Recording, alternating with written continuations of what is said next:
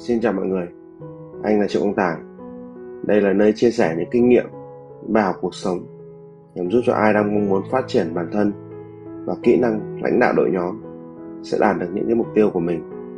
Dành cho các bạn nào lần đầu biết đề tài, thì anh là founder của một công ty e-commerce kinh doanh đa quốc gia, kiêm là một người đam mê chia sẻ. Và bây giờ chúng ta sẽ bắt đầu chủ đề của ngày hôm nay.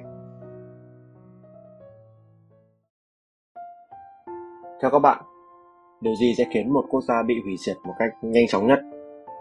Chiến tranh quân sự? Không.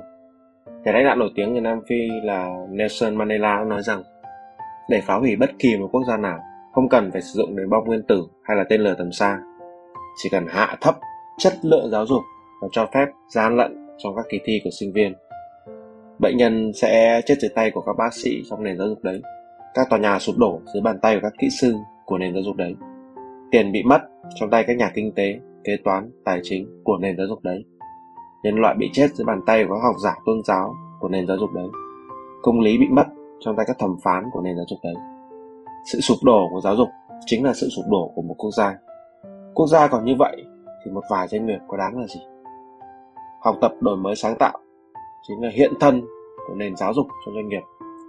Đặc biệt, người cần thực hiện điều này liên tục nhất thì chính là ông lãnh đạo lý do lớn đó là vì người lãnh đạo doanh nghiệp chính là cái trần của doanh nghiệp.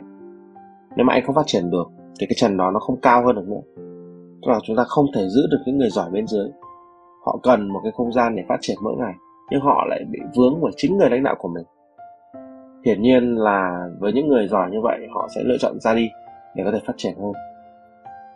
Đấy là một cái áp lực rất lớn với anh, để phải làm sao có thể liên tục đẩy được cái trần lên cao thật cao hơn nữa. Nên là nếu mà các bạn sau này mà làm quản lý và có nhiều nhân sự bên dưới, thì các bạn phải có một cái tư duy phát triển. Chúng ta muốn phát triển đội nhóm thì chúng ta phải liên tục học tập, đổi mới, sáng tạo. Các bạn không thể chờ nhân viên mình tự lớn mạnh, tự làm được hết các công việc thay của mình. Như vậy thì khi có vấn đề gì xảy ra, bạn cũng không thể nào giải quyết nổi. Thiên tài einstein có một câu như này, chúng ta không thể giải quyết vấn đề với cùng một lối tư duy mà chúng ta đã tạo ra chúng. Để học tập ở thời đại hiện nay thì chúng ta có thể tận dụng ba thứ. Thứ nhất đấy là môi trường, thứ hai là công nghệ, và thứ ba đấy là mối quan hệ. Đầu tiên là môi trường thì hãy hãy chọn cho mình một cái môi trường xung quanh mà chúng ta có rất nhiều người xung quanh chúng ta đều là những người mà có tinh thần học tập rất là cao. Ví dụ như là chơi với năm người, thì năm người đó phải là những người mà liên tục học tập, đổi mới bản thân thì cái tự khắc bạn cũng sẽ biến thành một người như vậy. Khó khăn nhất ở yếu tố này đấy là chúng ta không quyết liệt lựa chọn môi trường. Dù cố tình hay là vô tình, thì bạn cũng đang giữ những người không có tinh thần phát triển, ngại thay đổi ở xung quanh mình, thì nó sẽ làm cho bạn mất động lực, xóa đi các big why của chính bản thân mình. Điều đấy là cực kỳ nguy hiểm, nhưng mà nó lại rất khó để có thể nhận ra.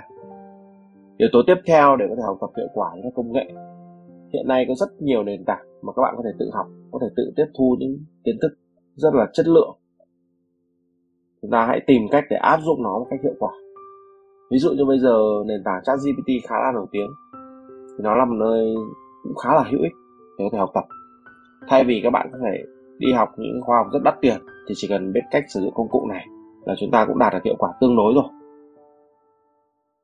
Postcard cũng là một công cụ học tập mà các bạn trẻ lựa chọn. Nghe những lúc rảnh rỗi, nghe những lúc mà chúng ta đang tập thể dục, những lúc đi đường. Cũng hy vọng là podcast của anh có thể giúp các bạn thu được nhiều kiến thức hữu ích. Yếu tố cuối cùng, đó là mối quan hệ. Cách học tập từ mối quan hệ thì anh đã chia sẻ trong các tập trước rồi. Ở phần này thì anh sẽ nhắc lại các key để cho các bạn vận dụng hiệu quả. Đấy là khiêm tốn, đấy là tâm thế triết lý rỗng, đấy là big why đủ lớn và hy vọng với cái tập podcast này thì các bạn sẽ có động lực để thay đổi, để phát triển bản thân của mình mỗi ngày.